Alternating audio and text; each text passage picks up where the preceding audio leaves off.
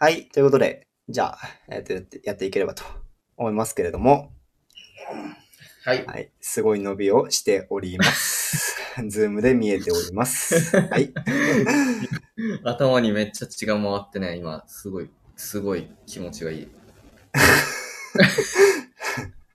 今のところは切るぞと危ない表現になってしまうんです よね。はい。あんまあ、表現、あの、放送できない感じになっちゃいますけど、うんはい。危なかった。あのーあワールドクラスルーム行きました。わあ言ってたね。いつだっけ先々週そうだね前回の放送。あれ、前回の放送の翌日ぐらいに行ったんだっけないや、あ、そうそうそうそそんな感じう。だっ確たかよね。そうだった気がする。いやー、森火ですね。4回ぐらい行きましたけど、この2年で。うん。過去一。うわ、マジ個人的には。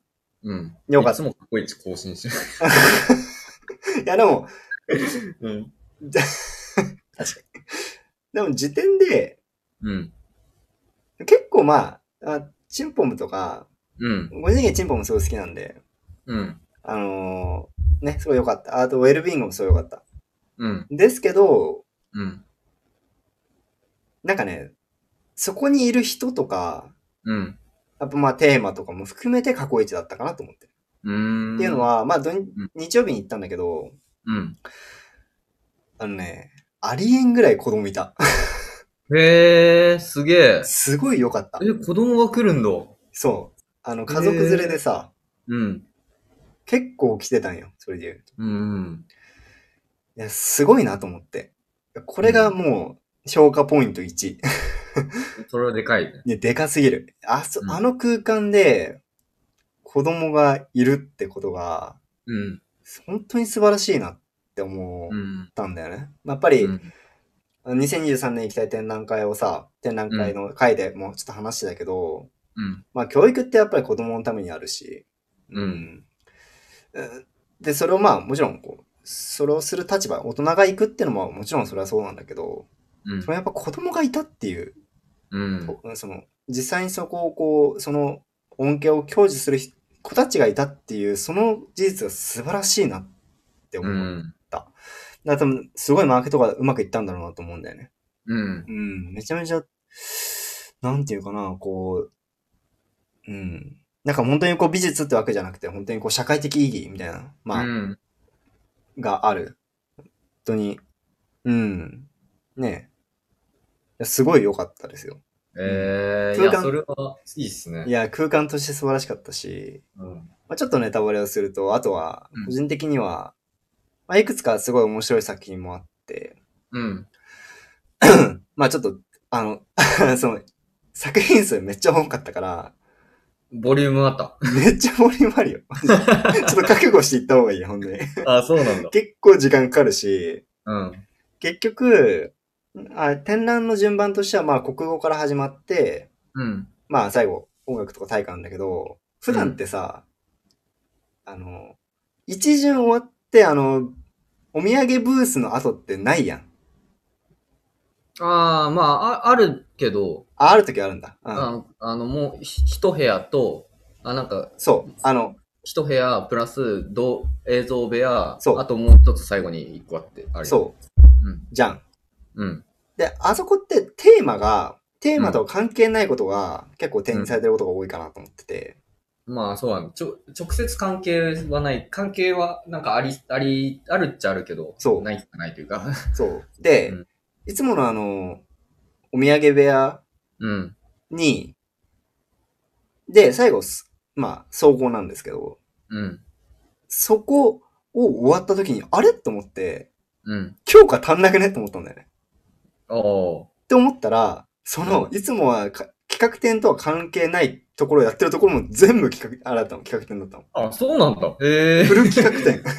へえ。そうそうそう。で、あのいあの映像部屋うん。は体育と音楽なのよ。おおそこそうなんだ。あー、映像作品か。そう、映像作品でだし。うん。で、かつ、これは、あの、もうちょっと、あ、どうだったかな。ちょっといつタイミングだったか忘れたけど、うん。体育と音楽は作品変わるんよ。時期によって。うーん。これ知らなくて普通に。うん。俺がちょうど行った時に前半のやつやってて、うん。後半がこれから始まる感じああ、なるほだどっ。た気がする。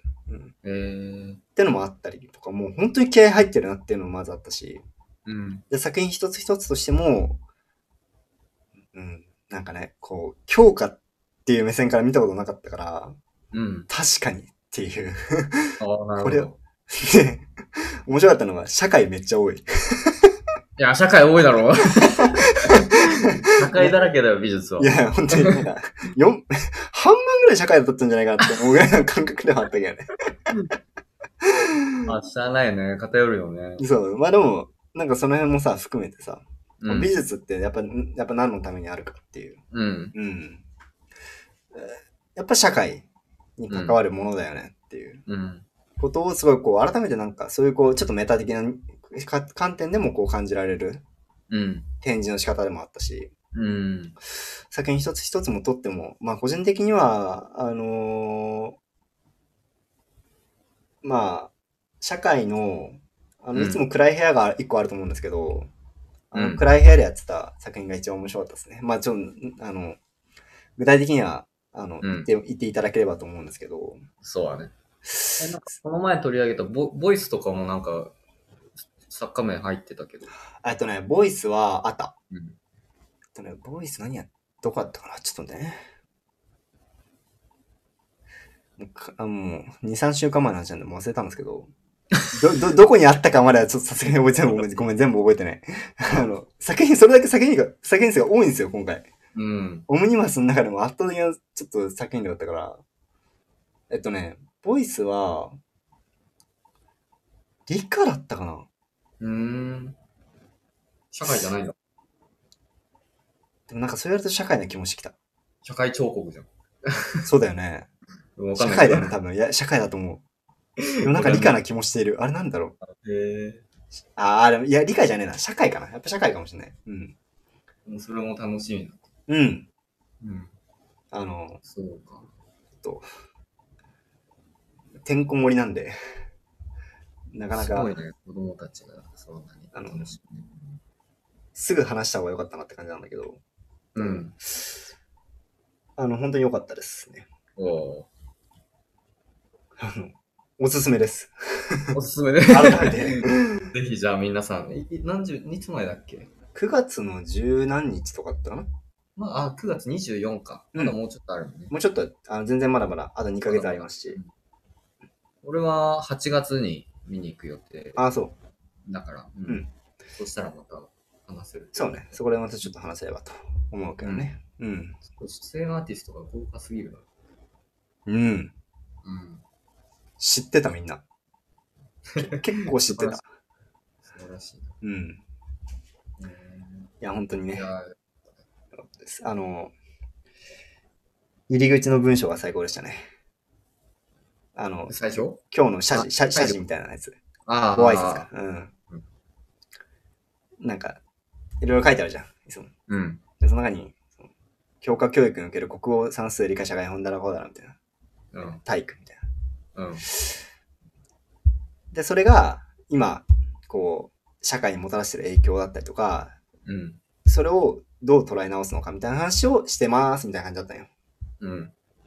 その教科の中に美術なかったんだよね。うーん。なるほど。美術は全てを、全てに関連してるよってことを言いたいのかなと思って、うん。鳥肌立ちました。そうだね。いなるほどい、いい文章書くなって思って。いや、そうなんだよな。だだからこそ、いや、もう本当にお俺はずっと学生時代から思ってたけど、なんか美術っていう教科がさ、もっと、ね、学校教育において、なんか、もっと、なんだろうな、うん、重要視とかではないんだけど、うん、なんかこう、アップ、教育方法がさ、なんかそう、あ多分ワードクラスルーム的アプローチの美術の見せ方と、学校教育の美術がすごく乖離してるんだよね。うん。そうね。ただか、あの、表面上だけこう書かせたりとか、うん、うん、感情の表現をしましょうん。う。それだけじゃないじゃん。そうだね。うん、ていうか、むしろ現代美術って、そこじゃないところの方 が、あの、重点を置かれてて、で、それが面白いから発展しそれがお面白いし、重要性があるものじゃん。うん。意義がある。うん。そこの点をもっと伝えるべきなんだけど、やっぱまあ、いかんせん、まあ、小学校はね、図工で教員が美術やってきたわけじゃないし、全くのど素人だし、うん。中学校に至ってもやっぱりね、ね日本の美術の、その、ちょっとガラパゴス的なはいはい。感じというか、 その、いまだにこう、なんだろうな、100年前ぐらいの表現方法でずっと、まあ、美術教育とかそういう公募団体とかもそうだからしょうがないんだけど、なんか、まあそういう体制の中でやってる、い中の教育をやってる人が多くて、なんかそうな、なんだ、なんだかなっていうところがすごくあるんだけど、ただ、それをね、教員という立場で変えたりするっていう覚悟はなく、そういうことね。ううんん。まあでも、本当にそうだよね。いや、なんか、まあ、まあ、その言い方、その言い方というか、そうそういうのと捉えると本当にやっぱり、まあ、総合ってなんだろうっていうね。まあ、うん。総合って枠があったけどさ、うん。でもなんか総合のエリアに書いてあったことってこれ全部美術だよな。美術にも関連するよねっていう。う。うんん。そうだねもちろんそのテーマテーマ全体としてその、この教科教育における美術がうん芸術作品っていう観点でいくと全部アートにもちろん関連してるっていうのはそりゃそうだし。うん。でだからこそやっぱりこう美術って何のためにやっぱりあったのかっていうことをうん。さ、なんかもうね、6年間それを考え、6年間じゃねえや、義務教育ずっとそれを考え続けてもいいぐらい。うん。うん。いや、本当にそう思う。なんか、うん。その中でこう必要な知識を、ある意味こう、拡充していくっうん。そうだね。ていうこと、なんか、本当にそういうことなんじゃないかなと思う。なんか正解を教えるやっぱ授業じゃないんだろうなと思う。うん。いうんや、そうなんだよ。そう。だし、暗記じゃないし。ああ、まあまあ、全く、そう全くもってまそあ一つのね、受験制度っていうのがあるから、しょうがない、う。うん。わかりやすい基準があるから、しょうがない部分ではあるけどう、ん教育の本質美術ははそこじゃないから、そう。だから、なんか、ま本あ当にそれも多分、展覧会で言ってるんだろうけど。ああ、うん。うん。そういう意味でこう、ね、もっと楽しむべきうん。教科、楽しまれるべき教科であるし、うんまあ俺はね、楽しめなかったからさ、映画下手くそで。そう、だから絵が下手くそだから楽しめないじゃないんだよ、ね。。いや、そううそうそう、いや、だからそう。だからこそ、すごいギャップを今感じて、うん。あ、いい、いいギャップをね、うん、あとの見方をやっていいギャップを感じていて、うんこんなに楽しめたんだと。うんこんなに世界が、あの、面白く見える教科だったんだって思えるんだよね、今。うん。だからそれはもう本当に、なんていうかな。可能性しかなくて、うん。逆にぎアート全然わからん。もしくは絵が描き、描くのが苦手であるという人ほど、うん。実はすごい伸びしろがある。うん。教科だとそう思だっね。ている。うん。なんか数学苦手だから数学できるようになるって感じよりも、うん。よりも大きな可能性があると思ってる。うんしかも誰でもなれる、これは。ね。まあね。そういう教科うとんしての美術であったらいいよねっていうのはやっぱりもう、ねまあ総合的な結論としてはす ごい、まあうんね、やっぱこう、いや言ってみて思ったかな。うう。ん。改めて思った。素晴らしい。うん。いや、本当に考えることが多くて。うんいやー、もう、まあ前も言いましたけど、本当にね、うんあの、教員免許更新とか言ってる場合じゃないんですよ、本当に。 とかね いや本当にこっち来てくれって感じ。本当に。巡業してほしいし、全国巡業してほしいし、うん。マジで東京の人も、関東圏の人もマジで来てください。 うん。行ってくださいって感じですね。うん森火の、あの、ちょっとあの、あすいません、広告塔になっちゃいましたけど、今一瞬。うん、まあでもねこ。うやって広まっていくい。や、でも本当にこう、うん。それだけ価値のある、う点ん。いや、あの絶対企そうだと思画企画展かな。やっぱ気合に、やっぱりね、20周年ってことで気合入ってるから、う。うん。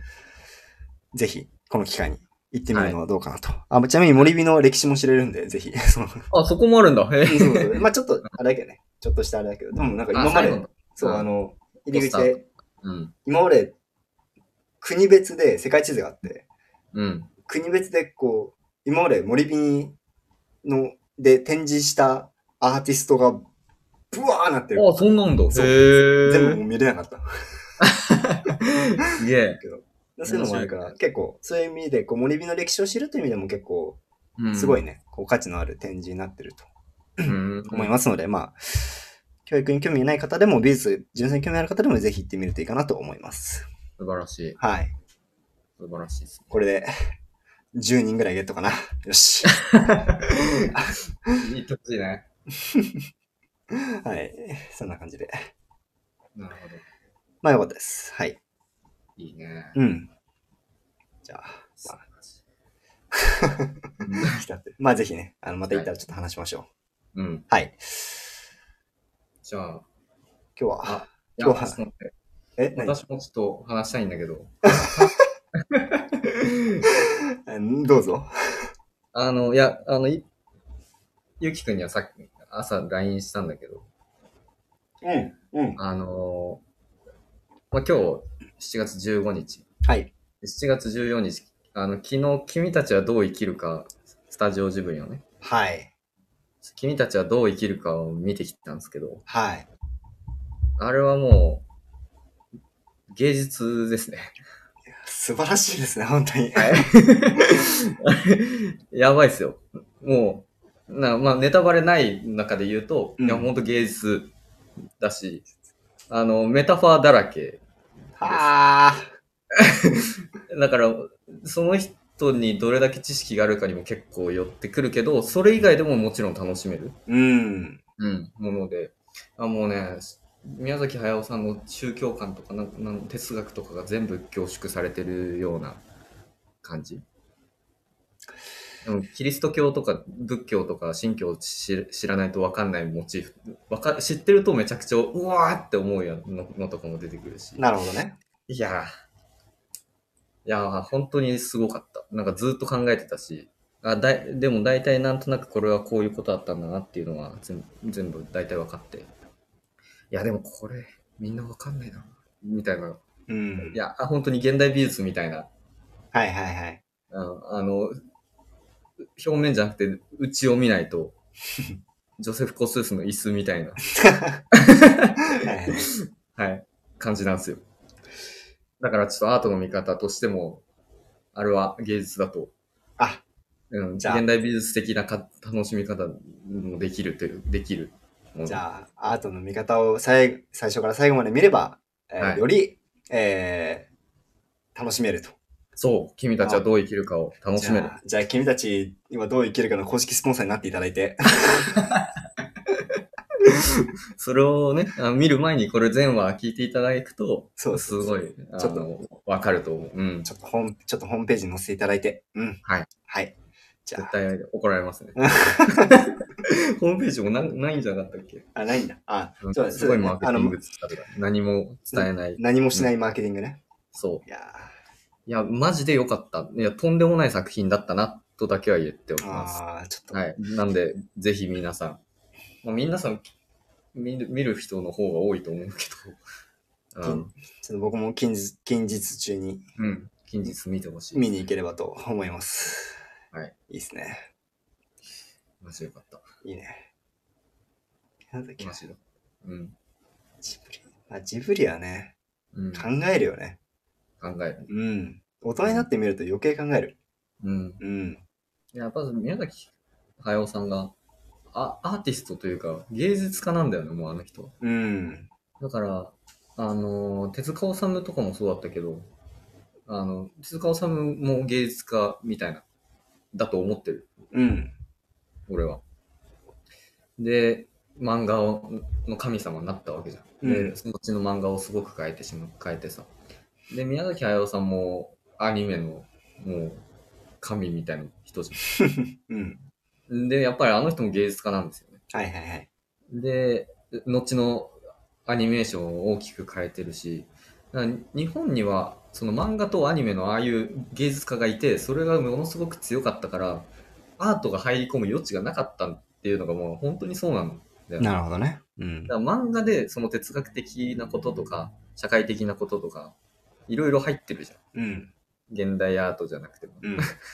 英語ジブリ見れば、現代アートでかん考えたり感じるようなことを考えることはできるじゃうん。ん。そうだね。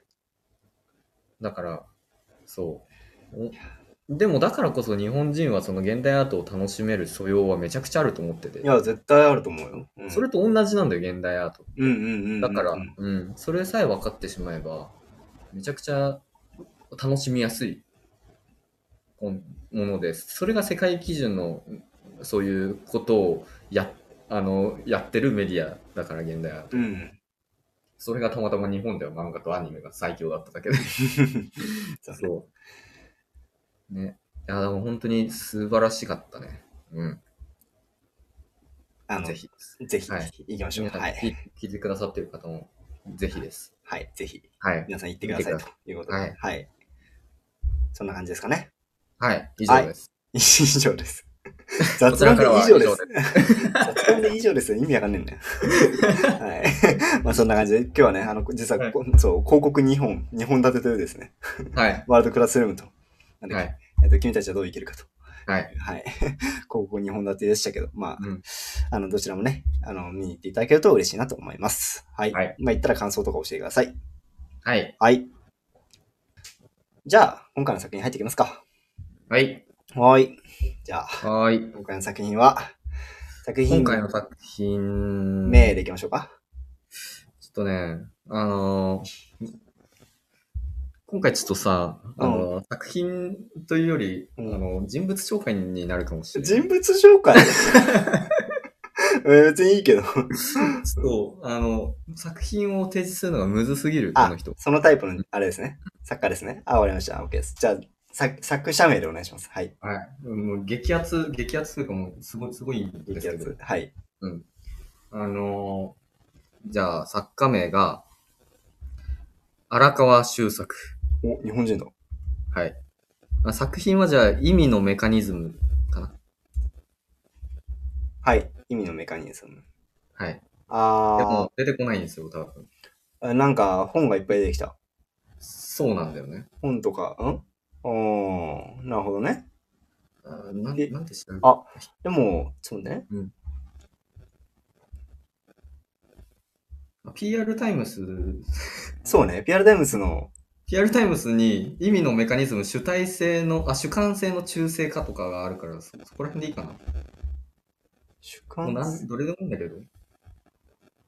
主観性の、主観性のあ、中性かね。はいはいはい、あったあったあった。うん。あ、じゃあ、まあ一応、作品としては、えっと、あ、作者、作品としては、うん荒川修作さんのうん。意味のメカニズム、主観性の中性化。いや、意味のメカニズムでしょ。あ、意味のメカニメズムにしますね。はい。まあ意じゃあ味のメカニズムは、あの、127点作品があるやつの作品なの。はい。うんそれ1個切っても切れない。あ、アンティ・ウォーホルの32のスープ缶みたいな感じで、そあの一つを見ることはできない。あ、OK です、OK です。はいじゃあ、意味のメカニズムで、はい。はい。今回はやれればと思いますけど、うん。で、全部、127全部見るわけにはいかないので、うん、ちょっと無理だね。あの。ちょっとこん主主観性の中性化をだけちょっと、なんとなく見てもらえればな と。はい。じゃあ、主観性の中性化だけ見てます。はい。が、えーっと、作品としては、なんか英文が書いております。はい。えー、ニュートラライゼーション・オブ・サブジェクティビティです。はい。完成の、あ、えー、っと、ちょっと待ってね。 use these 主観性の中性化ですね、意味が。そのままか。はい。 タイトルの通りでした。うん Use these exerci- exercise as a series of filters through which to pass subjective modes of interpretation and neutralize to some degree. まあなんか、うん。この主観性の中性化。うん。あの、日本語訳をすると、はい。そこ、今、勇気が読んだところが、はい。次の演習を一連のフィルターとして用いて、解釈という主観的な儀式様式を乗り越え、ある程度中性化せよ。もしう一回読もうか。うん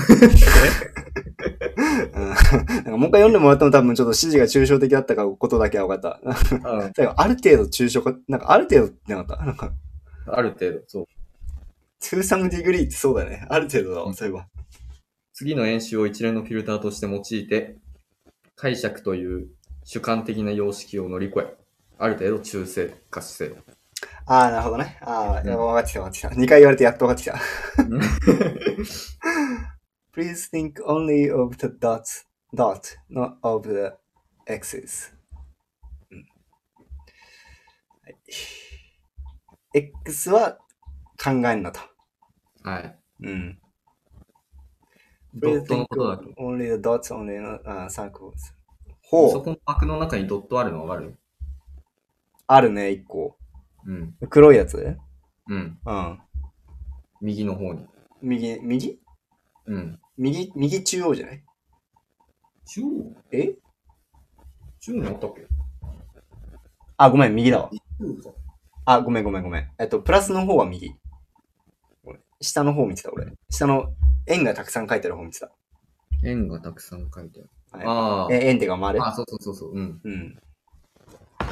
ですね。さあ、やってまいりました。えー、わけのわからない時間です。 はい。やばい、今回、ちょっと、苦手分野、ちょ個人的に数学に、数学とかな、こういう感じのやつ苦手分野なのって余計わからないくなってきました。 はい。えーっと、まああの、ちょっとね、荒川修作マジでやばいっす。本当に。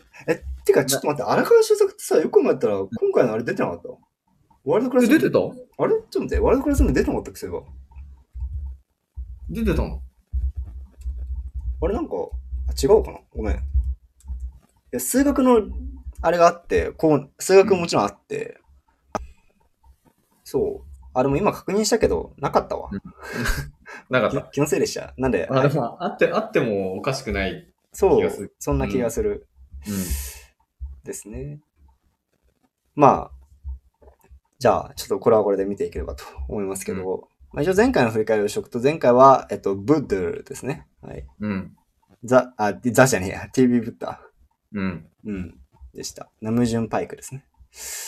はい。はい。で、まあ、あのーえーっ、と、誰だっけ。女性、コスース、コスースだわ。コスースじゃねえわ。えコンセプチュアルじゃなくて、えっと、ボイス、間違えた。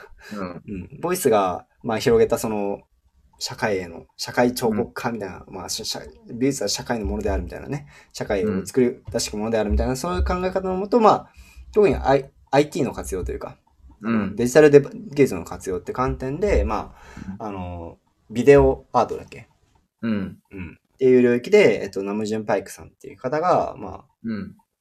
あ、あの、TV ブッダって作品を作りましたと。で、はいまあ、その、社会の一部っていうところと、あと、まあ、その、なんていうかな、こう、示すところはもう、こう、映ってるもので、が、本当に真であるかってこと。うん。まあ、本物であるか、まあ、ちょっとこう、プラトンのイデア論みたいな。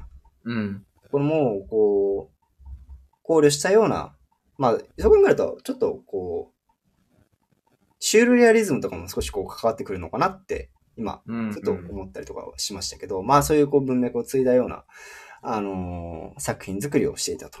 う。うんん。まあ、そういうこうビデオは、ビデオアートって言われるね、領域がうんありましたけど。はい。えっ、と、今回は、えっ、と、えっ、と、マザマティクスアート です。知らないけど。数学アートです。はい。ああ、惜しい。ダイアグラムアーシリーズですね。ダイアグラムシリーズ。うん。ダイアグラム図式だね。ずあー僕の嫌いな図式ですね。はい。えっとですね。図式は別に嫌いじゃないんだけど。うんうん。いや、まあ一応言っとくとこれ絵画なんですよ。なるほど。うん。2メーター40、高さ2メーター44、横が1メーター73。この、でかい。この紙みたいなやつが、これ一つ一つ先なわけね。これキャンバス。紙じゃないわけね。うん。なるほキどャ。ンバスにこれが書いてある。キャンバスなんだ。うん。さて。 どうしたものかという感じですけど、えー、っと、まあ、とりあえずなんか、あのーあれですね。さっきも日本語訳してくれたように、うん。主観的な見方うをん捨てなさいと。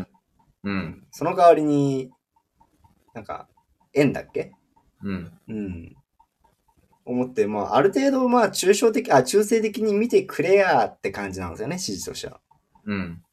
じゃあ、中性的とは何かうん。ですけれども、まあ、客、まあ、主観の逆であれば、中、客観性うん。みたいな話になってくるかなとうん。思ってまして、まあ、まあ、こう主観っていうのは、まあ、その人たちが見る、うん見えてるもの、まあ、その人たちの見え方であり、うん客観性というのはそこにある真実、事実うみたいん。な話かなと思っておりますと。で、まあ、普通に見てみると、これはプラスです。うん。はいプラスがたくさんあるように見えるが、実はプラスじゃないものも実は混じってたりするんですよね、多分。うん。うん。確実にだって、ド右ッ下ト、です。うん。え、ドットうん。んプラスあれ見てるもの違うもしかして。え、×の場所でしょあ、バツバツ。うん。うん。合ってる合ってる。え、だから、please think only of the, of the dot, not of the axis. X です。うん。うん。じゃあよくないな。これプラスじゃなくて X なの ね。多分。うん。だから、ドットっていうのは、えっと、右の、そうですね。右4分の1ぐらいに入ってる、うんプラスの中に、しのしちょっと下にある、ちっちゃいドッツのことを言ってるのかなそうん。点のことう。うんってんのかなと思いますと。うん。いやこれ、この点のことだけ考えてくださいねって言われても、いやいや、そんなわけにはいきませんよ、みたいな感じなんですけど、 ×、×めっちゃあるのに。そう、バボうんボツめっちゃあるじゃないですかっていうね、まあ、うんそういう話になってきちゃうんですよ。うん。ドット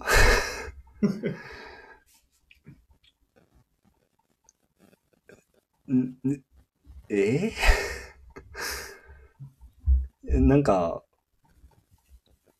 しかもその上の指示もわけはわかんないんだよな。ある程度中性化したっていう見方。うん。いや別に客観的、いや客観的にはうん。ドットがあるんですよ。うん。でも目線はやっぱそこはり、えそれは主観として解釈しているでしょあ、ドットがあるということ をうん。まあね。だから、荒川さんが最初指示してるのは、次の演習を一連のフィルターとして用いて、解釈という主観的な様式を乗り越え、ふう解釈してる。で、ある程度中性化せよ。なるほど。うん。中性化がわからんのよ。まあでも、わかった。主観はとりあえず外そそう。うと。なるとこれはドットじゃない可能性が出てきた。 うん。よし。ここまで来た。えっ、と、ドットじゃない可能性来ました。ってなるでもまあと父、にドットのことだけ考えてって言ってるから。うーん。 ドットって言ってるしな。ドットやん。うんでも、まあ、見方によっては、ね、まあドットじゃない可能性だってあるし、この X だって X じゃない可能性だってあるよね。うん。うん。いやこれは真実であるかどうかはわからない。うん。うん。ここにあそもそもある存在自体がうん真実であるかはわからないと。うん。うん。なんでじゃあこのプラス、あ、じゃないわ、え、バツと X かうん。と、この点を用いたのかっていうところがすごいやっぱりうん。ポイントかなと思ってはいるんですけど、うん。まあその下になんか丸、ま、てか、よく見たら、えーうん下にも紫のやつあったわ。なんか紫のなんかよくわからない四角あったわ。そう、3個ある。プリうん次が、プリ Please ズ think only the dot, dot. not of the circles. サークル、丸は考えんなよと。で、ドットあるね、真ん中ら辺に。ある。わかりました。で、using、最後は using same, same system separate the next two shades. あの同じシスー、テ同ム。じ、同じシステムを使って、この次に来る2つの式面を分離せよ。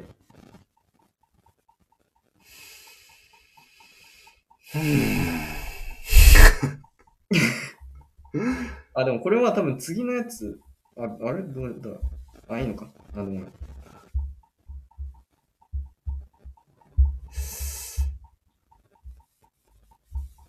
いやー。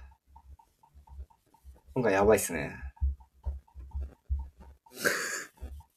なん、な、な、な、何、何を言ってるって感じ。 いや、マジで。 な、ちょっと、マジで何言ってるか、まあ、さっぱりだなえっと、うん。ただ、なんかその、客、その、わかる。その客観す、わかる。この X も丸も、ドットも、ドットじゃ、あ、すすべて、我々がそうし、そう言ってるだけであって、うん。そうじゃないんだよ。うん。な、ななんていうのかな。勝手に意味付けしてるだけうん。うん。っていうことはわかる。う。うんん。だけど、多分まあこれはあの、なんだろうな。まあ一つ先に言っとくとその思考とか意味、意味のメカニズムについての図式を通して、こう、あの、解釈、あ、この、この実践を通してこう解釈させるじゃないけど、うん。なんつうんだ。あの、この、これを見ることによってか観客が、その、主観、かい、なんかその、まあ、常識とか偏見、概概念をはいは壊い。す。意味のメカニズムについて、あの、考えさせるものなんだよ。なんかまあもうもう絵画とかどうもうどうでもいい んだよ。絵画やってないんですよ。そうだよねあの主自体がキャンバスなだけで、で、アートと、アートの文脈の中でやってるだけで、これはもうね、あの、絵で何か感動させようとかいうのじゃなくて、もう、あの、図なんですよ。いや、そうだよね。図式、そう。うん。なんか、そう。じゃあ、そう、ただの図式になっちゃって、うん。いよいよ。で、まあ、これは、指示してるのは、please sing only the dot, dot この中でドットのことだけを考えて、X のことは考えるなって、こう、こうたくさんある中でドットのことだけを考える難しさ、そこを中性化する。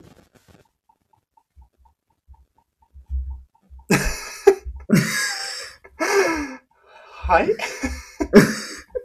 あどうしても視覚っていうものを通してものを見てる、ものを見る。あー、はいはいで、視覚を通して解釈する。はい。うん、で、その時に視覚でドットを見るときに必ず×が入ってくるじゃん。うん、まあね。まあ、これもっと大きいからもっと見える範囲は少なくなるんだけど、うん。もう体感としても感じることができる。これ画面だからもうちっちゃいからさ、うんより難しいというか、うん。だけど、このドット、ドットについて考えろって書いてあって、それについて考え、ドットについてだけを考えるときに、視覚だけを通して物を見るとき、×を絶対見てしまう。うん。うん。だから結局、この、ここでドットのことを考えるけど、思考としては、視覚に頼らないで物を見るってことなんだよね。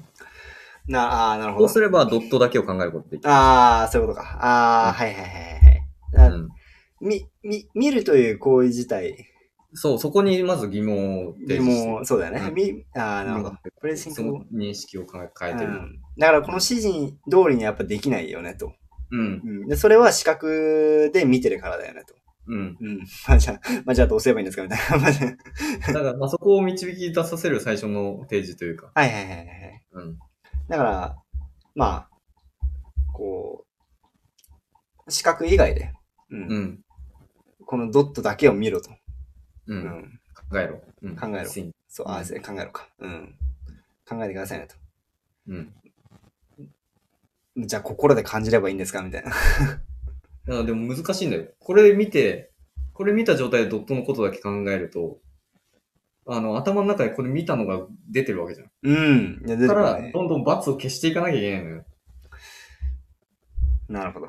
それか全く別のドットっていう次元のことについて考えるか。はいはいはい。だから、ど確かになんか、ドットって考えると、うん。目をつぶってドットって考えると、絶対上のプラス入って、目に入ってくるし、うん。あ、プラスじゃない、X 入ってくるし、うん。あのー、他のドットを考えるとしても、なんかドットって必ずこう何かにこうん。う、ね、メアドとか、うん。あと、なんかリストのあの黒ポチとかうん。考えたけど、全部やっぱりなんかこう繋がってくるよね。そう。ドオンリー。うん。そう、オンリーはね、無 理。オンリー無理やったわ。そう。でやっぱそういうところの認識とか視覚のところの中性化をまず測ってるんだよね。主観性の。の。そのあー、中性化ってそういうことうん。し、しゅ、その、あー視覚的に見えてるそのドットを中性化していくことで、うんドットだけを見れるようにそなっていくんやでーっていう、う。うん。そういうことそういうこと。だと思なるほどね。いや、なんか、あー言わんとしてることはよくわかるけど、う。うん言。わんとしてることはよくわかるが、これは、あのー、なんかいつぞやのわけわからんシリーズになってきました ね、これ。結構最近よくわかったんだけど、これだけ本当に難しいいや、。これマジで難しい。本当にむず難しいし、わけわかんない。いや、でも、カラカチャスマジですごくて、僕俺めちゃくちゃ好きなんだけど、そうだし、超影響を受けている。うんえ、あなるほど。え、でもさ、そまのあ、、さ最後これを分けろっていうのは、頭の中で分けろってことだね。なるほどね。これ、連確かに無理だな。うん。すごい難しい、これ。今、そう。あの、マージンを取ろうと、マージンが取れない、頭の中で。あ、そう。 やばい。うん。ああ、これなんでこんなむず難しいんだろう。やっぱ連、あ、やっぱり色のこう、うん。あ、主観じゃん。だからやっぱりそのう、濃度だよね、これは。濃度の話。濃度で、やっぱこう、少しずつ薄く、まあ右に行けば行くほど薄くなっていくうん。から、こいつらは関連してるよねって思っちゃってるんだ。うん。こいつらは、もうこの3つ、三つは、切っても切り離せない、うん。うん、そう。関係デでザあインのると。変則だうん。ありえないわけ変だよ則ね。性とか。うん。だからもう、そういう原則、自分たちが作った原則とか、うん。ルールに、がんじがらめになってますよねっていう。うん。うん。できますかっていう、挑発なわけね。挑発じゃないか。だからまあ、こういうのを通して、意味っていうもののメカニズム、メカニズムって、なんていうの、うん構成な、な、なんだ、なんか、原原理、原則意味がどうやって作られるか。うん。意味、意味は何をもってして意味とされ、人類のもとで意味とされてるのかみたいな。うん。うん。仕組みとか、仕組みね意味の仕組み、意意味味ってなんだ、そう意味って何っていうところなんだよ。この意味のメカニズムって結局。意味の意味って何意味の意味。いや、でも本当そうだよね。だから、うん。いやい、意味を持つというのはどういうことか、どういう意味かっていう。そう。それを全部図式化している。考えうるものを。でそれがそういうこ100これが127枚あって、とはあそれが一つの作品っていう。で、本当は127点全部見てほしいんだけど、ち ょうん。まあちょっとさすがあのに。っとアートの見方じゃちょっとこの最初の1点を見るか、そんくらいでしかちょっと無理なんで。そうだね。な、でも、これはやっぱり、 うん意味ってさ、うん。文化によっても違うじゃん。うん。うん、やっぱりこう、親指のあのグッドポーズとかさ、うん。意味違ったりとかするわけだよね。うん。うん。やっぱこう、社会的なそういうまさに背景だったりとか、うんまあの、こ多様性だったりとかの観点では、やっぱり、やっぱそういう観点でも考えられる。うん。テーマだよね。うん。こうんれはまさにそう。自分たちで勝手に作ってる意味っていうのをどうやってうん構成されてるのかっていうことを知ることで、うん。じゃあその意味って本当にそういう意味なんだっけとかね。う。うんわかりました常識を使うとか、もう全てを根底からひっくり返すっていうか。えそうそうそうそうそう。うんだから、やっぱり言語とかにもよっても違うじゃん。そうだね。日本語で物を考えるときと英語で物を考えるときってやっぱ意味が違うし、そうね。それに対して当てはめられてる言語とかも違うし、うん。うん。うんあの、なんだっけ。まあ、色とかもそうだよね。だから、うん。色の意味とかも違うよね。うん。違う。欧米ではこの色はこういう意味があるけど、んアジアだとこういう意味があるよとか。うん。うん。いや、本当に、そういう、こう、まあ、単純な話から、まあ、うんこういう、まあ、単純な話を、 こうやって、あの、書いてくださってるわけですね。はい。 全部、全部、あ、全部あるというか、あの、一応総分けされてるんだよ。ああ、そうなんだ。うん。あの、100 127点あるんだけど、あの、16章おう16項目に分かれてる。ああ。でじゃカテ、カテまあゴそれライズはできるんだ。それだけ、い一応伝えとこうか。はい。じゅあ、16パターンね。うん。うん。 1が主観性の中性化。主観性の中性化。はい。こう今回のやつね。はい。 2が、位置と移動。位置と移動。うんポジションね。ポジションとムーブね。うん。そう。ロー位置そう、ポジションじゃなくて、ローカリゼーションだな。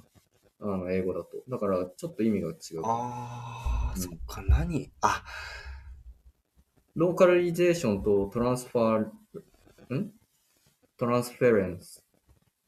トランスフェ、フェレンスか。トランスフェレンス。ああ、まあなんあか移動、移動とかそういうう、まあ、交通とかそういう意味だね。ああ、うんそっか。位置って確かに。うん。なんかポジションではちょっと違うな。ああ、確かに。ポジションは、うん。あ、なんかタイ、ローカライズ、いや、すごいな。ローカライゼーションって言葉をそこで使うのめっちゃすごいな。うんローカル。うん。が原訳だね。ああ、主観的な、主観的な場所だ。ローカルは多分。これ、あの、意味のメカニズム、荒川修作だけで作ったんじゃなくて、お奥さん、パートナーのマドリン・ギンスさんっていう人と一緒に作ってるんだけど、あああ、マドリン・ギンスさん、コロンビア大学の、まあ、英語でら、英語の人で。で、荒川修作もニューヨークで作ってたから、ああ英語で最初作ってる、うーん。うん。まあ、そういう、それの、それの今みたいなのが16個あるわけね。そう。いや3、曖昧な地域の提示。うん。あ、曖昧な区域。ごめん。曖昧な区域の提示。区域のやつですね。う。うんん。4、意味のエネルギー。かっこ、性、性科学的、物理的、精神ぶ物理的、所要、所 相。5、い意味の初段階。6、うん。拡大と縮小。尺度の意味。7、か、か角度の意味って言った尺度。あ、尺度ね、ごめん。うん。うん、拡大と縮小、尺度の意味。ああ、はいはいはい。 7、意味の分裂。8、再集合。おう9、あー反転性。10、意味のテクスチャー。かっこ、す蘇生。織物だったかな。11、意味の図形化。かっこ地図作成。12、意味の感情。意味の10感情です意味かの感情。うん感情ですか意味に。ついに感情まで。そう。13、意味の論理。ああ、そういうことか。うん14意味の記憶の構造かっこ構築。うん。 15知性の意味うん。 16再検討と自己批判意味 を。意味いなくなったけど、最後。うん。っていう16章なんですよで127図図式がある、論文だね。もまあ、そうだね本う。当に、うんいや、いや意味につい意味にのメカニズムっていう論文です いそれをアートにしてるだけやでも、確かにって思う。ううんん、いや論文ってやっぱり自分のこうめちゃめちゃすぐそうだから優れた論文、うん事実を知れる論文じゃなくてうん考えられる論文、うんうん、考えさせられる論文って言ったら正しいのか、ううんん、すごいと思うこれはねいやめちゃめちゃすごいしよくよく考えたら意味ということをもう我々はもういつのいつの間にか当たり前のように意味を感じてしまっている、そううん、意味を見出そうとするし、作ろうとするし、意味はもともとあるものだとはいして考える。うん。しかもい意味の段階もあるしね。いや、うん。本当にそう。その通りです。そう。でもそれって、じゃあ何、意味ってなんだよっていうところを、 多分初めてやった人じゃないの。いやー、すごいね。うん。じ、ででも意味がなかったら、うん。逆にね、人類は意味がなかったらここまで成熟してないわけよ。うん。うん。そうなのかないや、そうなんじゃない意味を感じ、意味を感じたから、うん。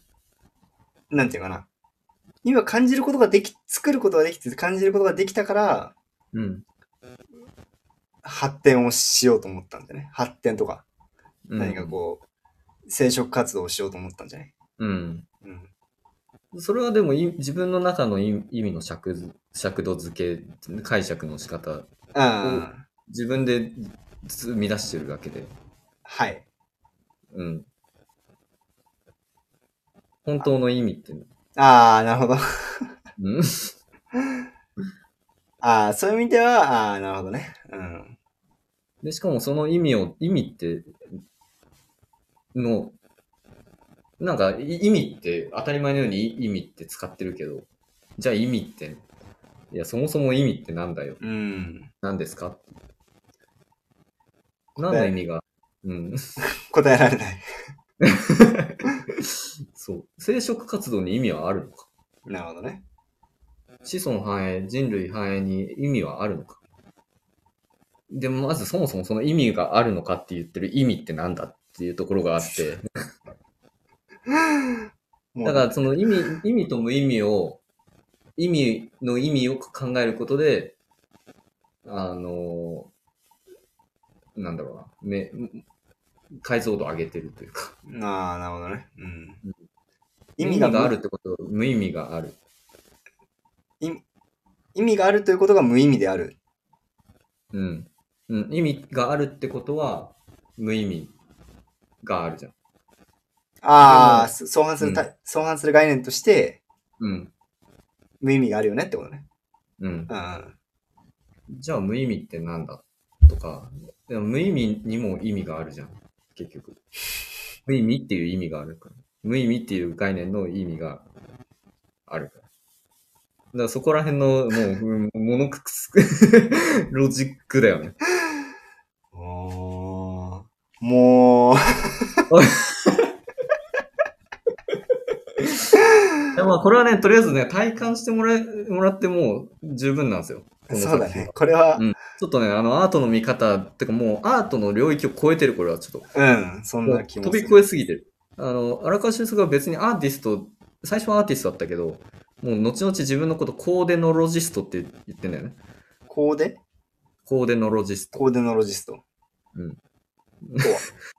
あの、なんか、まあ、お荒川修作オリジナルのあ概念というか。だからもう、そもそもアートをやろうとしてなくて、まあ、あの、系譜的にはネオダダとかになるのかな。あ、うー。うんそうやってカテゴライズするのもちょっと違うというか、うん。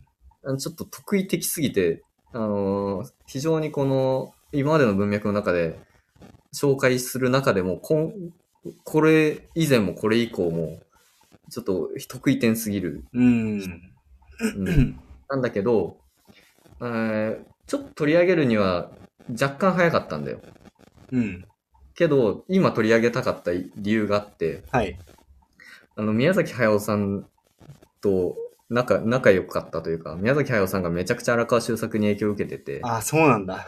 そう。あの、よく一緒になんか、あの、会話したりとかうん。してたみたい。うん。そうなんだ。で、すげえな。ね、宮崎駿が、あ、そう、あともう二つ見てほしい はい。のがあって、あの、ちょっとまあ、ほ最初やっぱ人物紹介になるって言ったけど、人物紹介になるんですよ。あと、あとはもうひたすら僕が、あの、喋りたいことを話すだけになりそうな感じなんですけど。はい、どうぞ。あの、養老天命反転地っていうのをちょっと調べてみてほしい。あった。荒川修作、養老天命反転地。なんか、んこの、あれ 立体のやつあ、そおうう。立体とか場所あ、場所なんだ。うん。あ、場所だね。岐阜の、そう。はい。養老天明、反転、反転してます。はい。反転してるんです。こういう場所ですね。あと、三鷹天命反転住宅っていうのを調べてほしい。すぐ反転させるやん。いや、そうなんだよ。荒川修作は反転なんですよ。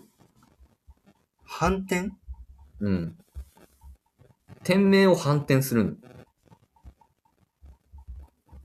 天、天命っていうのは、その、うん。天からの断り断り。とか、うん。その、あー、うん。それを反転させるのね。うん。つまりそ、れを命をかけてやっていた。だからあの、ここ、この三鷹天命反転住宅は死なないための家なんですよ。なるほ荒ど。川修作が言ってたのは、まあ一番代表的なのは、死は時代遅れである。はい。人は死なない。死ぬのは法律違反です。とかそういうのを言っている。そんなことないよ。死なないんですよ。死なないんです。あれかあの、あの、なんだっけ。ユブクラインのあの、精神みたいな話かああ、まあ近いかもね。うん。うん。つまり、じ、自分、あーえっと、生命としてうん。存在はしているが、うん。そこにある本本質的な存在はうん。消えないっていう、うん。そういう考え方うん。なのかなって思うけど。な肉体が死ぬだけじうんゃない。うん。だから、うん。死なない。死ぬことはない。うん。だから、ほ法律違反。法律違反です。 法律違反では法ないと律違思う。反はちょっとあの、あーマーケティングっぽい感じするけど。だけど、 うん。死なない家。うん。なんでこれで死なない家なわけこすげえカラフル、それかがねカラカラフルな家だよね。カラフル。で、中身がボコボコで、うん。すごい暮らしづらい家なの。うん。うん。快適とは程遠い家。ああ、砂場みたいな。あ、砂場でこれボコボコなのか。はいはいはい。うん。でもなんか多分、ちょっと背ひ、全体的に背低いし、なんか、うん。うわすげえな、これ。しかもこれ見たかになるのか。いうん。これ、そう。死なないんですよ、ここに住むと。ほう。 死なない。はい。いやーだから、いや、まあ意味のメカニズムもそうだけど、なんか、いや、だから死ぬっていうことを反転させる必要、は反転させるんだよ。いいや、だからなんかそのし、みんな当たり前に生き、うん生き生まれて死ぬと思ってるけど、うん。なんでし、そう、そうなのっていう。それを死ぬを反転するって言ってんの。そう。あなるほどね。うん じゃあ、この養老天命反転、養老天命反転っうん。ていうのも、老いることはうん。老いるとは何かつまり、うん老いてるんですか本当にってこと。うん。そう。ああ。あーああー。いやー。 すごすぎんか、これは。いだやって、なんかもうん。う、世の中にある当たり前をさ、うん。全部こう、問い直しているというか、そもう、その、領域問わず、う。うん。まあ、前回のそのビデオだったりとかね。うん。ねそうだ、なんかこう、ぜ、そう、全部いける。えぜそう。 そう。あらかじめ全部間違ってるって言ってんだよ。そう。半今の技術もテクノロジーも歴史も教育もすべて、すべて、この世のすべてが間違ってる。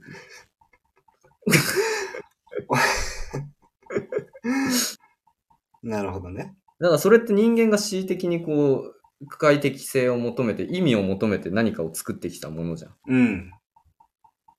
けど、それが果たして、そその意味があったのかっていうところで、そのいろんなものが、いろんな違う、いらない意味が付随してくるというか、うんい。ろんな関係性の中でこう、できてきたものじゃん。だうん。うん。からきっと、あの100%純粋に必要だと思われて、こう、100%こう、遂行できてきたものって一つも存在しない何かしらのお金の関係があったりとか、利権の問題があったり。うん。で、まあそういうものでこう積み上げられてきたこの現代って全部間違ってる。うん。間違いに間違いが重ねた、な重なってってるだけで、なるほどだねか。らもう全部間違ってんだって言っている。あと、確かに、うん。だそういう意味では本当に何のために積み上げてきたんだろうって思うよね。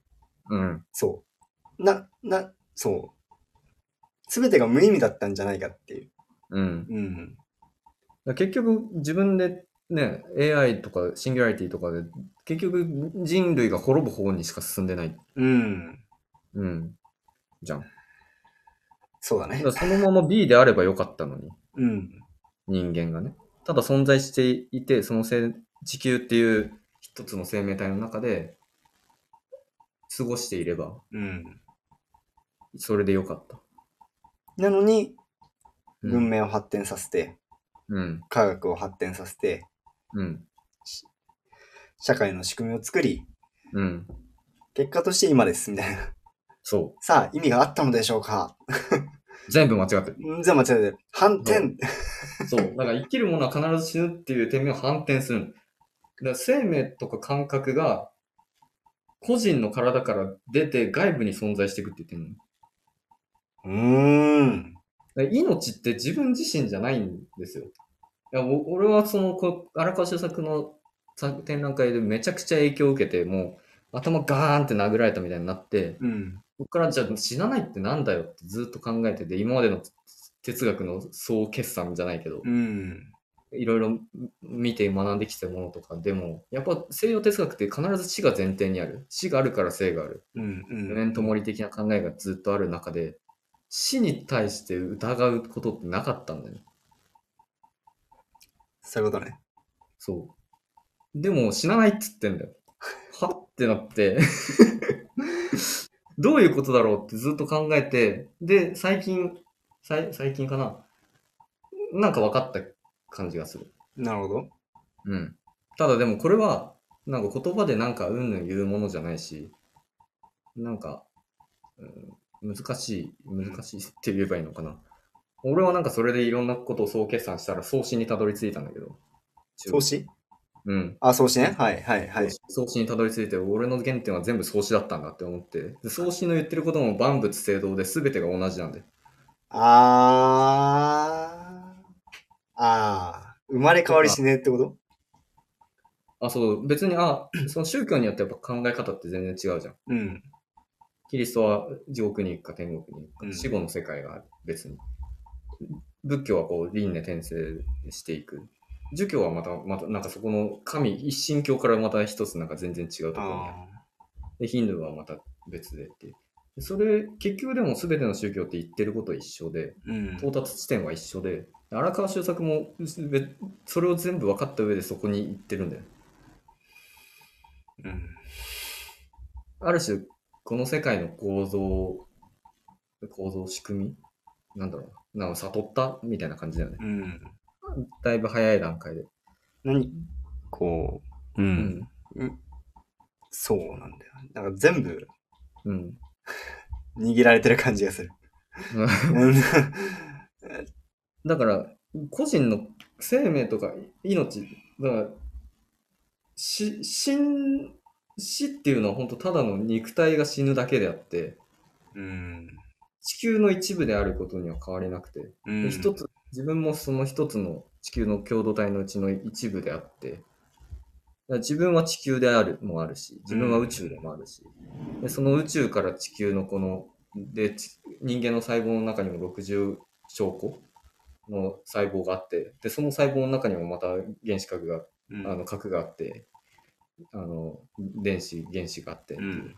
全ての同じ構造がずっと地続きでつながっていてでその中の一部でしかないってう。いうん中で、じゃあ人は死ぬってなるけどそのそれは個体が体が死ぬだけであってそのなんだろうなけん、うんうん、荒川修作は建築する身体と身体しか存在しなくてって言ってるけど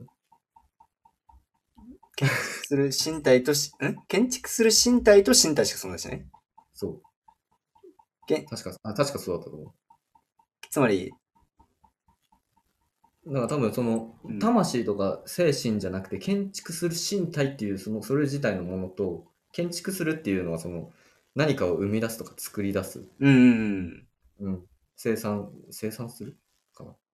うん、生産するでもないな。なんか、うん俺もね、あの、めちゃめちゃ好きにな、なんだけど、全部解読でき てないので、うん。そうだよね。あの、まあ、うん全部分かったらやばいから。うん。ごめんだから あの、でもこう、なしていくみたいな感じだね。うん何かがこう、うにょにょにょってこうな、な、な、うな、ん。ななっていく感じ。うん。うん。結局仏教の世界ではその全ては関係性ああでできているというか、も物事は全て関関係性だとかなんかその物質としてあるところってもうただそれだけでしかないっていうかうんうんうんもっとそのそういう次元じゃないところこそに本質がもうん。ちろんああ、わかるわかる。かかそう心身二元論じゃないけど体と心は別とかうん。あるじゃんうん、あるね。うん、でもその脳の科学で脳みそを培養してその脳はその脳があれば一生生きていけるみたいなことを言ってる自然主義者もいるわけじゃんうん。でもそれってでも心とは違うわけじゃうんん。体があって心があってでそれが相互に関係し合ってるからこそうんうんうん。精神があってはい。みたいなところ。だからその科学、そそういうところとかも、なんか多分超越して、この人は物事を考えてる。デュシャンは心身二元論者だったから、死ぬのはいつも他人ばかりって言ってて、ああ。なるほどね。そう心は、自社の心、ああ、そうか、心を死んでないっつ、ああ、そう死ぬのはいつも他人ばかり。他人ばかりか。で、墓石にそれを掘っている。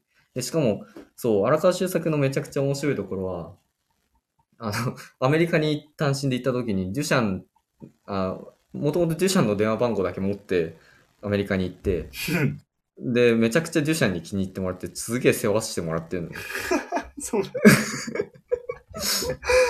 の。まあ、それはデュシャン気に入るよなって思うけど、明らかに得意点すぎる。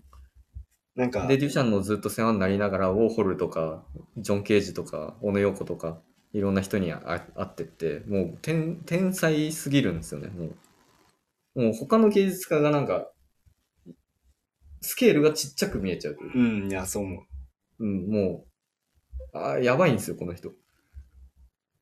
なでんかさ、あの、初めてドイツで展覧会、なんか勝手にアメリカの画廊のひギャラキュレーターが、ギャラリストが荒川修作の作品持ってって、うん。ドイツで勝手に個展したら、うんもう最初めちゃくちゃ売れて、一気にお金も入るんだけど、うん。その時に作品買った人が、ヨーゼフ・ボイスだった。とか、いやそうだよね。だからそう。いや、そうなんだよ。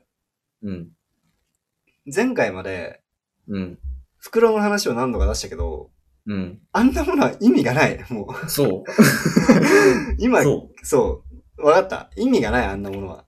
うんあんなものと言ってはあれだけど。そう。だからね、ちょっと、荒川修作を出しちゃうと、本当にアートの見方最終回でもいいぐらいのスケールのデカさなんで。そう、いや、もうこれで勘よ。 フィン。ピン。いや、マジで。で、ぶっ飛んでる。うん。だから結局さ、その、さっき耳のメカニズムでさ、ん視覚を通して認識して解釈してるって言ったじゃん。うん。で、も、結局その、見ることも過去だっていう話をも前ちょっとしたと思うんだけどああ、したね。うん。で、触れることだけなんだよ。今って。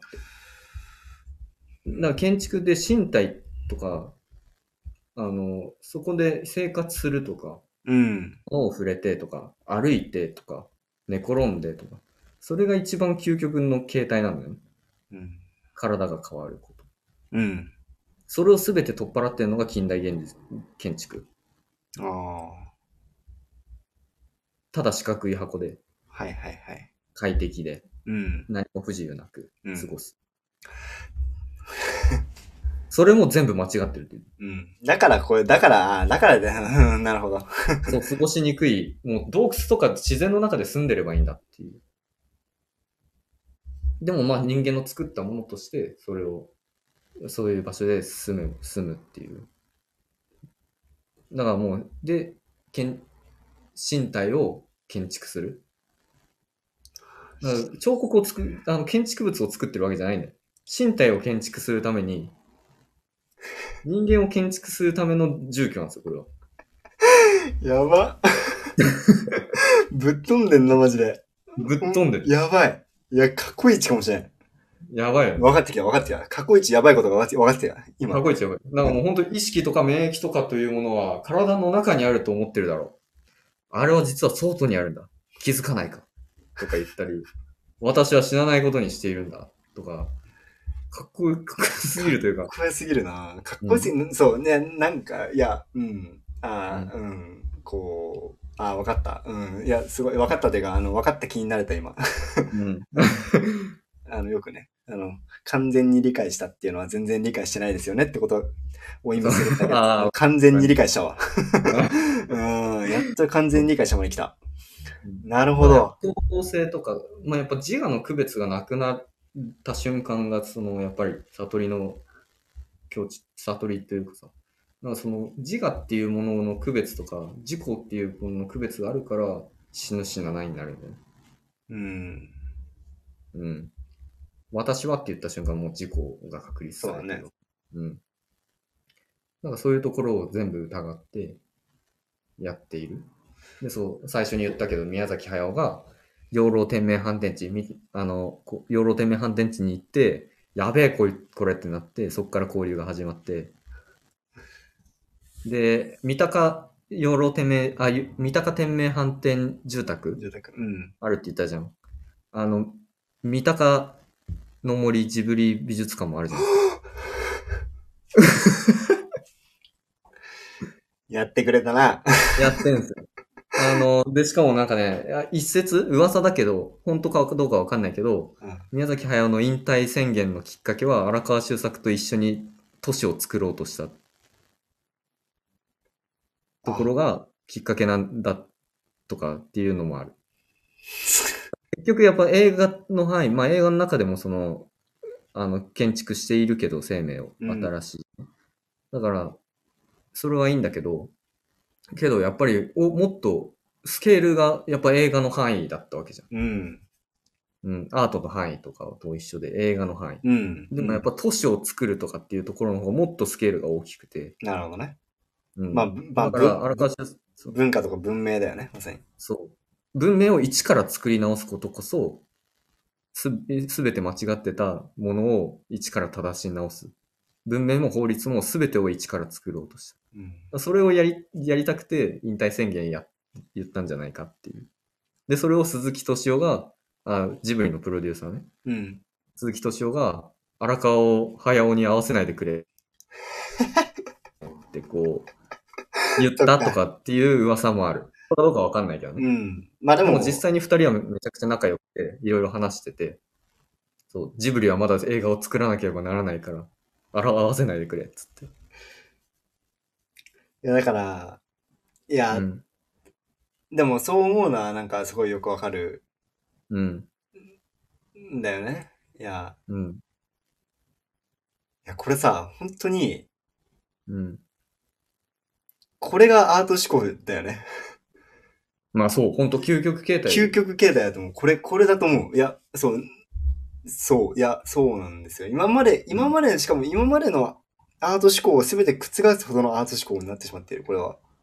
うん。もう、多分アート思考っていう、もう、あの、枠組みを超えてる。ああ、そうそうそう。うん。アート思考すら無意味かもしれない。も根本であり、頂点であり、原点でありっていうか、多分、荒川修作今後本当に、あの、まだね、やっぱ評価が低いん、飛びすぎてて。う。多分時代を先に行き過ぎてる。けど、間違いなく日本で一番すごいアーティストとして歴史に残っていくはず。それこそシンギュラリティとかさ、うん。人間が無意味を感じて感じ始めた瞬間になんか一気に跳ねそうだよね。うん。なりそう。だからやっぱりそのね、荒川修作が言ってることを考えてると、やっぱり生と死っていう一つのフレームに疑問視するから、あれ自分って生きてんのか死んでるのかみたいな。夢の中なんだよ。じゃないけど、いや、お俺はその、その荒川周作にめちゃくちゃ感化されて、で、まあ他にも、読んだりとか、あと今まで自分が好きだった哲学者とか、アーティストとか全部総決算したときに自分はそう創始の方に行ったんだよね。うん創始こそ、創始が言ってることこそ、ことがもう、原点であり頂点っていうか、もう自分が考えたこと全てを言ってるみたいな。でもまあ、それも、あ多分同じレベルにいるんだけど、荒川静香がまた別でもうとんでもない人間というか、うんもう多分そういうレベルの人。創始だってもう2000年以上、キリストもだよ。キリスト創始とかと、まあ時代近いし、キリストブブッダもね。うん。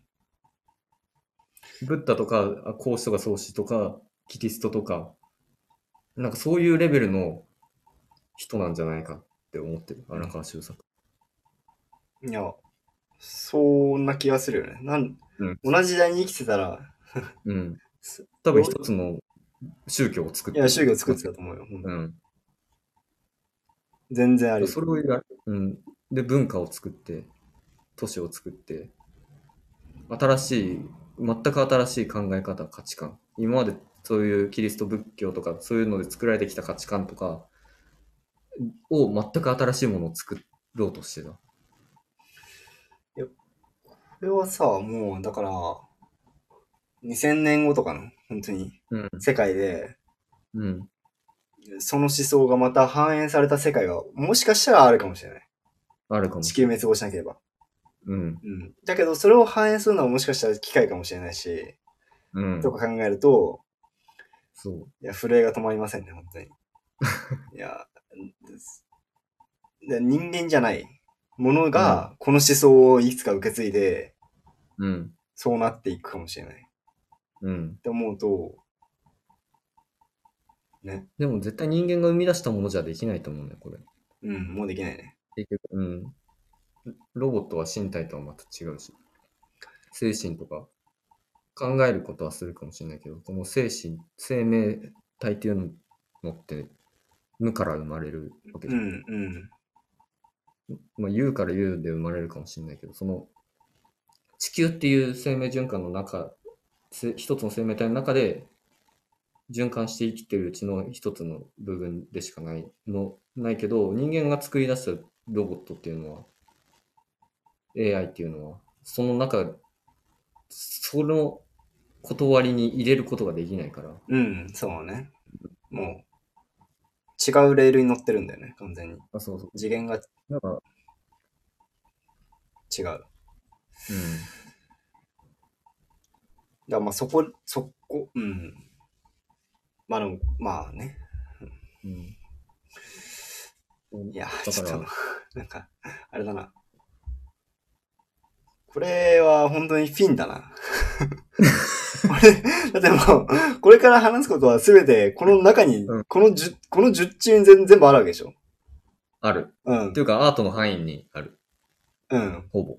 うだん。からその中でどの立ち位置に存在するかっていうのはね、もちろんそうそうそ存在するわけだけども。う。うんで。もこれが頂点かも。本当に原原原点か。原点だ、じゃないでしょうか。と思いますい。やーこんな日本人がいたんですね。いやー、やばい。本当にすごい。本当にすごい。本当にすごくて。いや、だからまあ、三鷹をそ、ん三鷹でね、一緒に、一緒にというか、そこでジブリの森美術館作って、で、名阪店住宅を作って、うん三鷹の森美術美術館が、あ、美術館が2001年にできてて、うで、ん。名阪店住宅がその4年後の2005年にできてて。うん。うん、ずっと一緒にやってて、で、その荒川周作にむちゃくちゃ影響を受けた宮崎駿が82歳で作った今回の作品ですよ。君たちはどう生きるか。さあ、なんとなく言わんとしていることは分かったかもしれないです。なんか分かった気がします。 ここでこれ出すのかやばいな。うん、ちょっとね、あの、だからちょっと早めに荒川周作を取り上げようと思ってまなす、。なるほどね。いや、ううんんいや、わわかりました、よく、うん。うん。このタイミングだったんだね。うん、これが分かってると分かってないとじゃ多分見方も全然変わるし。うん。うん。いや、これは、 あ の、もうあの、この回を、うん。この回をぜひあの、ちょっとホームページの方に載せていただい て、ええあの、いや、本当にですよ。うん。ちょっと俺も全然多分、ん5%ぐらいしか多分理解できてないけど、うん。だけど、分かった。言わんとしたことが。うんなんでやこべのえことは、とりあえずはね。うんやべえこと分かったし、なんで、あのタイトルだったか分かったよ、これうん。うん。あの、君、君たちは、いや、ちょっとね、あのタイトルを選んだ理由がさ、うん。なんでなんだろうなっていう。うん。別に啓蒙とかそういう感じじゃない。も自己発言だよね、これは。う、うん。宮崎駿の自己発言だと思う、ただのうん。だからマーケティングしなかった。うん。うん。理にかなう。ちゃんと。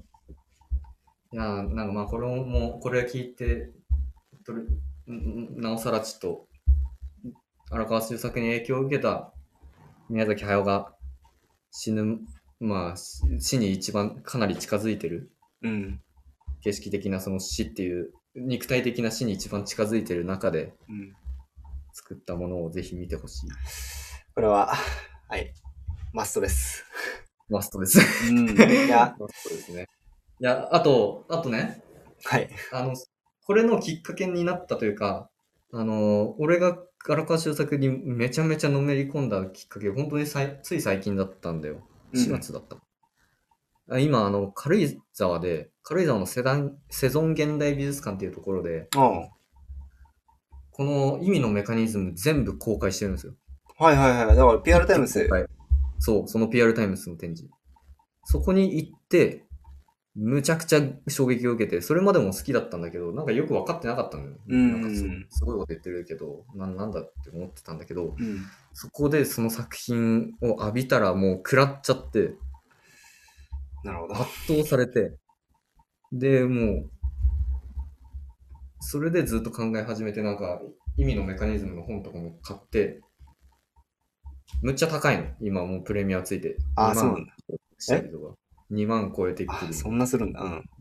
で、そういう本とか読んで、今読んだりしてるんだけど、まだ全部読んでないから分かってないし、これ分かるのなんて、いつになるだかっていう感じだけど、でも、なんとなくだいぶは、まあち違う道だよね。荒川修作と同じ方向、方道で分かることなんて絶対なくて、それぞれ、人間みんなそうで、それぞれが違う道で分かっていくんだけど、でもそれの地点は全部多分一緒だから、うん。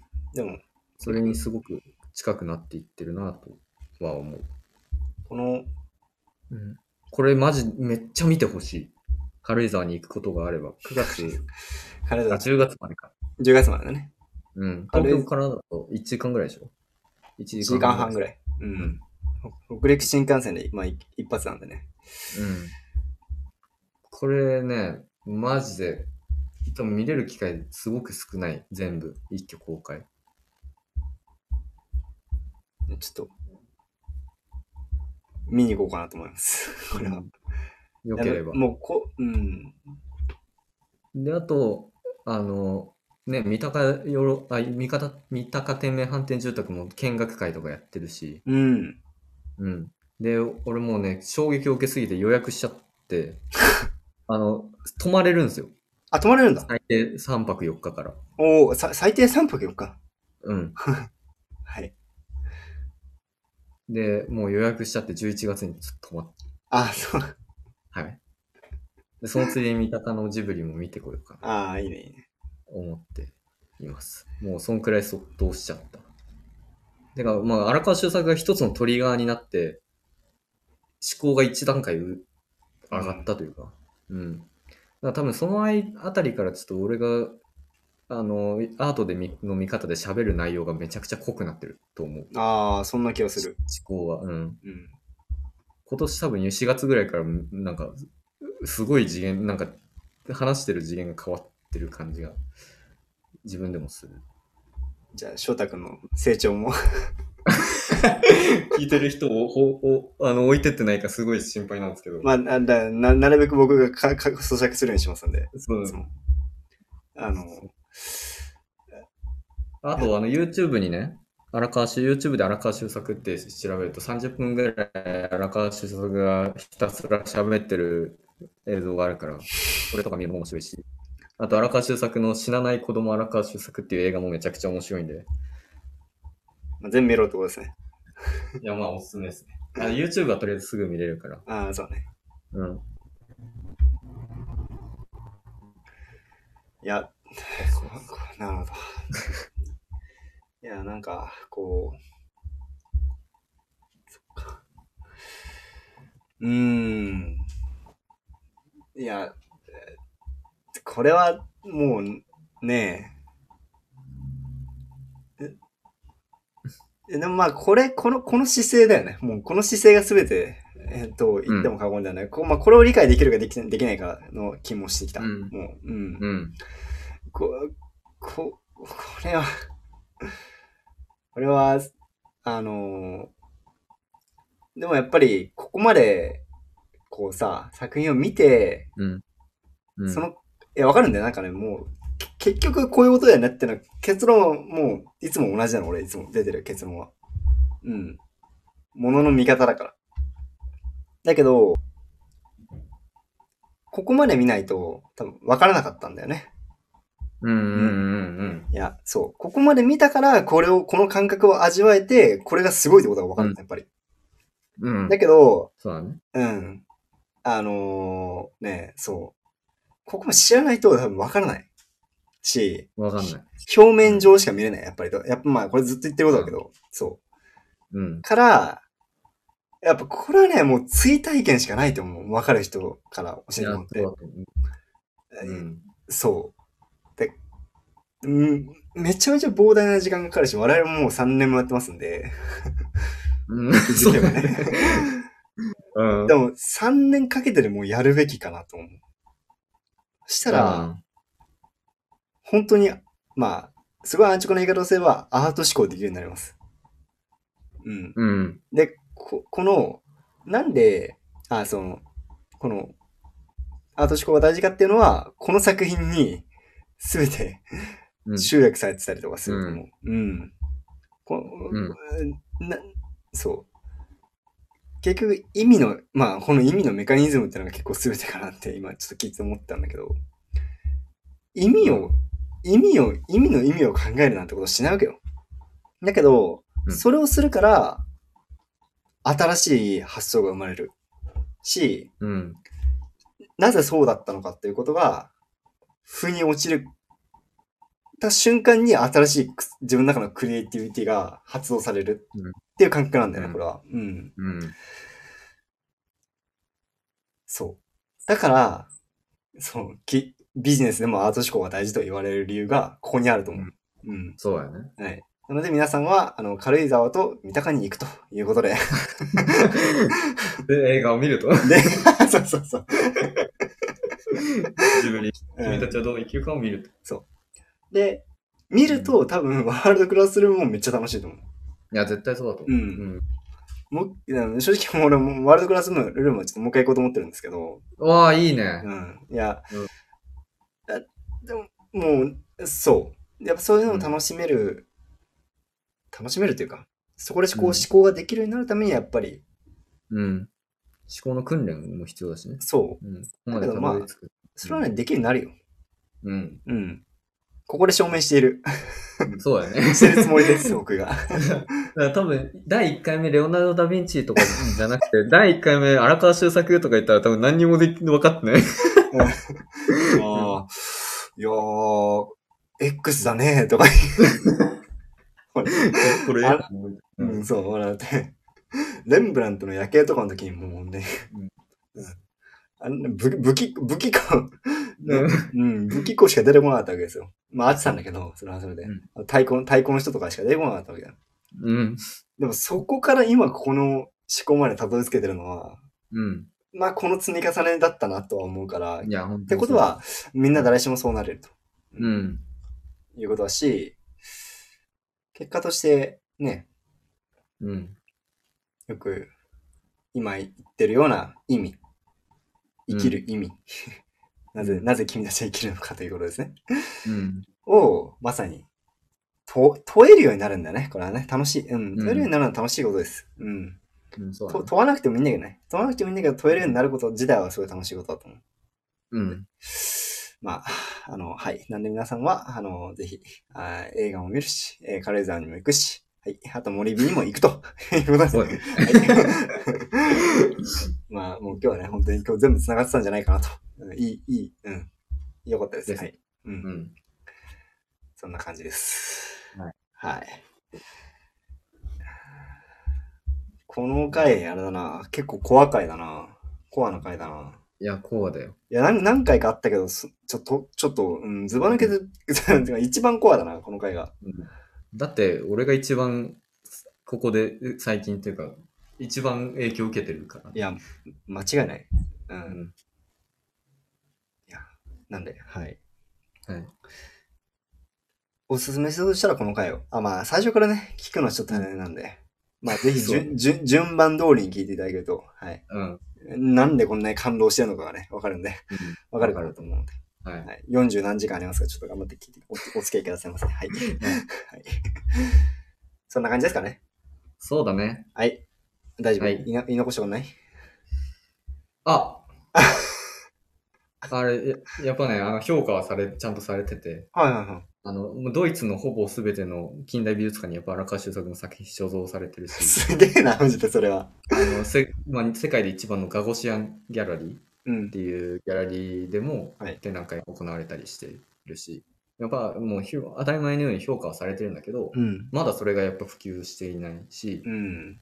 あの、ちょっとぶっ飛びすぎてるから、そうだね。 うん、でもそういう体制ができてるんで、間違いなくこの人は残っていく。世界の荒川って言われてますからね。あの、あれじゃない方ですね。イナバウアーじゃないで。うん、あれなんだっけあれ。ああ。荒川静香。うんではなく、あれも世界。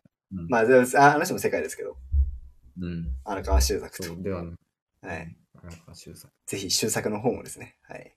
皆さん知っていただけるといいんじゃないかなとそうですね。思いますね。ははいい。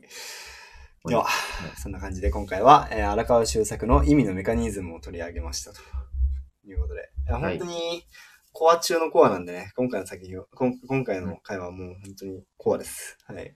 一番、ここに、こここは最後に聞いてもいいです、正直。うん。本当にそのぐらいの、あれだと思います。はい。